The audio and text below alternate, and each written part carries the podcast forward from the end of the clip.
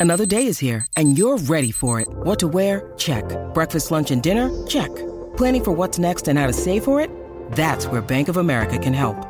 For your financial to-dos, Bank of America has experts ready to help get you closer to your goals. Get started at one of our local financial centers or 24-7 in our mobile banking app. Find a location near you at bankofamerica.com slash talk to us.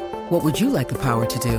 Mobile banking requires downloading the app and is only available for select devices. Message and data rates may apply. Bank of America and a member FDIC. This is Optimal Startup Daily, episode 574. Investors are from Mars. Entrepreneurs are from Venus by Mike Smerklo of mikesmerklo.com. And I am Dan. I'm your host and your narrator here. Welcome back, or uh, welcome for the first time if you're just discovering us. This is the podcast where you're going to hear from some of the best bloggers on entrepreneurship and we take those blogs and turn them into audio that you can take with you on the go. And today's post comes to you from Mike Smerklo, so let's get right to it as we optimize your life. Investors are from Mars, entrepreneurs are from Venus by Mike Smerklo of mikesmerklo.com. What I have learned about how investors and entrepreneurs think differently from each other, and how both can use these differences to achieve better outcomes. Quote, This is a very good security. I think we can make a decent upside while still being protected on the downside, assuming the business continues to operate at current levels. End quote. Private equity partner. Quote, We want to build an amazing company. We have spent the last five years of our lives getting to this point, and now with just a bit more money, we can continue to make our customers ecstatic with our solution. End quote. CEO of a rapidly growing business. I had just finished two very, very different phone calls back to back on the same day, and I was feeling a bit confused. Why? The two calls had been on the exact same topic a proposed equity capital raise for a high growth, exciting company, and the corresponding terms for the investment. I was considering both an investment in the company and a board seat, and found myself somewhere between the investor and the entrepreneur in my mindset. Wow, I thought, these are two really different ways to look at the same opportunity. As the private equity partner, a well accomplished and successful investor, spoke about the investment, he kept using the word security. We spoke in detail about terms, preference levels, potential ROI levels, and other attributes of the investment. What was really interesting, though, was that he didn't once refer to the company by name or the entrepreneurs. Rather, he spoke repeatedly of the security. I had this odd thought, as usual, that it reminded me of how a serial killer might refuse to use the name of his victim to avoid any personal feelings. It's worth noting that I've never thought much about serial killers, and I expect that my thought was largely a result of the Stephen King novel that I was reading at the time, but the resemblance did spook me just a bit nonetheless. And then I spoke with the entrepreneurs leading the company, and the terminology used and the focus of the call was almost the exact opposite. We didn't speak at all of the terms of potential returns. Rather, we spoke of customers, market opportunity, vision, and how the money could be used to further differentiate the company from its competitors. For guys like me, who've been in their shoes, this is the good stuff, and I know so well just how much these things matter for scaling a business. But then another thought struck my mind. While these are the things that really good entrepreneurs need to obsess about, really good investors need to obsess about the capital and the terms associated with it. Investors are from Mars, entrepreneurs are from Venus. It would be easy for me to make the careless comment about private equity investors, quote unquote, not getting it because they've never operated a business before.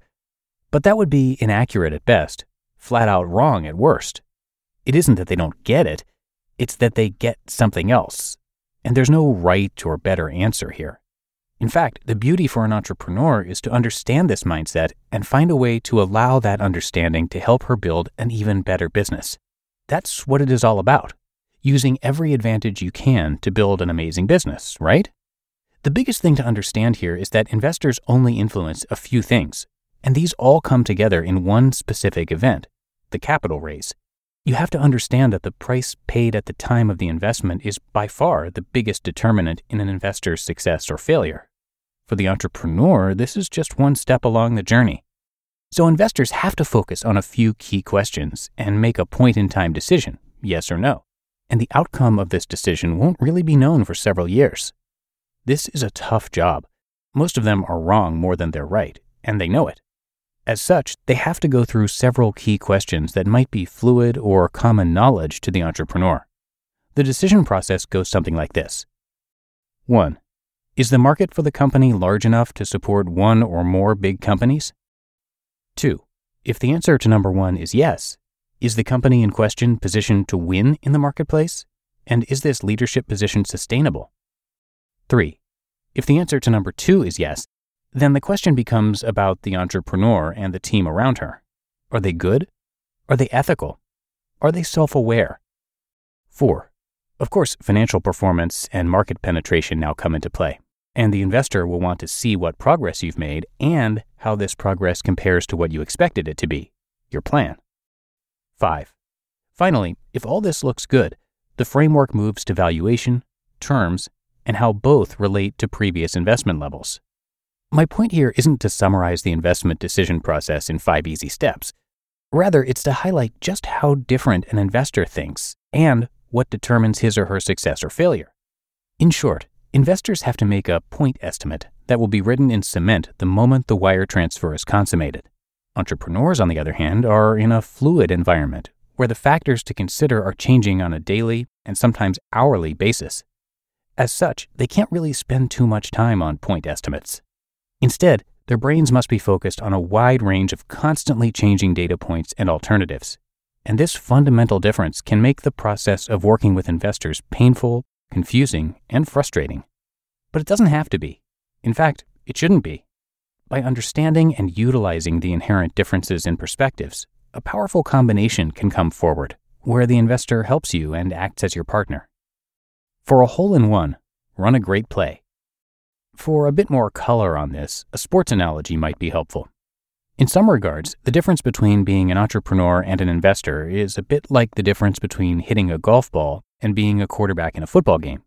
It's pretty obvious that Tiger Woods has one kind of job and Peyton Manning has another one. The investor is like Tiger, about to hit a drive off the tee. He considers a bunch of variables distance, wind, club selection, etc., and then makes a single action, the swing, in a bit of a vacuum. Tiger then watches the ball take flight, the result, of course, already locked in, and has time to contemplate the outcome during the walk down the fairway. The entrepreneur then is like Peyton Manning as the quarterback of a football team. Peyton calls a play based on what he knows at the time, he snaps a football, and all breaks loose.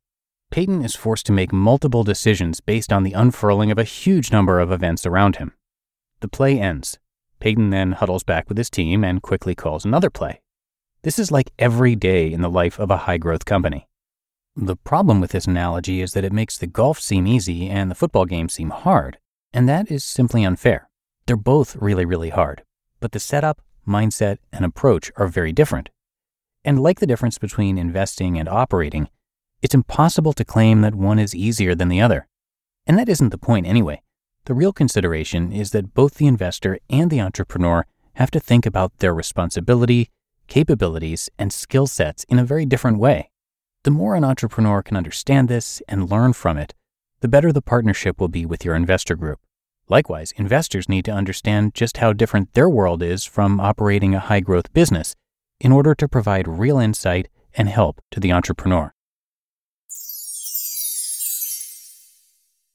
You just listened to the post titled Investors Are From Mars, Entrepreneurs Are From Venus by Mike Smerklo of MikeSmerklo.com. When it comes to hiring, don't go searching for the one. Just meet your match with Indeed.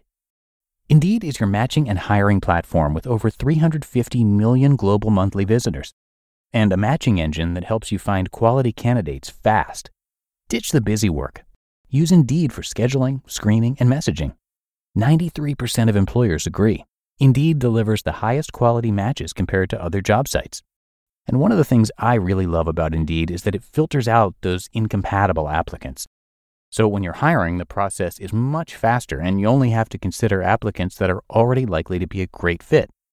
And listeners of this show will get a $75 sponsored job credit to get your jobs more visibility at indeed.com/startup. So just go to indeed.com slash startup right now and support our show by saying you heard about Indeed on this podcast. Indeed.com slash startup. Terms and conditions apply. And a big thanks to Mike, who is the author of Mr. Monkey and Me, which is a real talk guide to cultivating a mindset to support greatness in entrepreneurs. And I actually narrated an excerpt from the book back in episode 88, so if you'd like to, you can go back and uh, check that out. Mike is an experienced entrepreneur as well as an investor and business leader, driven by the desire to turn ideas into reality. Having bought and scaled a small business into a publicly traded company worth nearly a billion dollars in value, he's got a deep understanding of the hard work, dedication, and grit that truly powers successful entrepreneurship. Today, as the co founder and managing director of Next Coast Ventures, Mike is a champion for a new generation of entrepreneurs building disruptive companies in big markets. So, really, a great author for this show, and uh, you can come by his site to check out his work. That's mikesmerklo.com, and his last name is spelled S M E R K L O. And as usual, I do have that linked in this episode's description. But that's it for today. Hope you enjoyed the post from Mike, and thanks so much for being here with me every day. And I will be back with you tomorrow, where your optimal life awaits.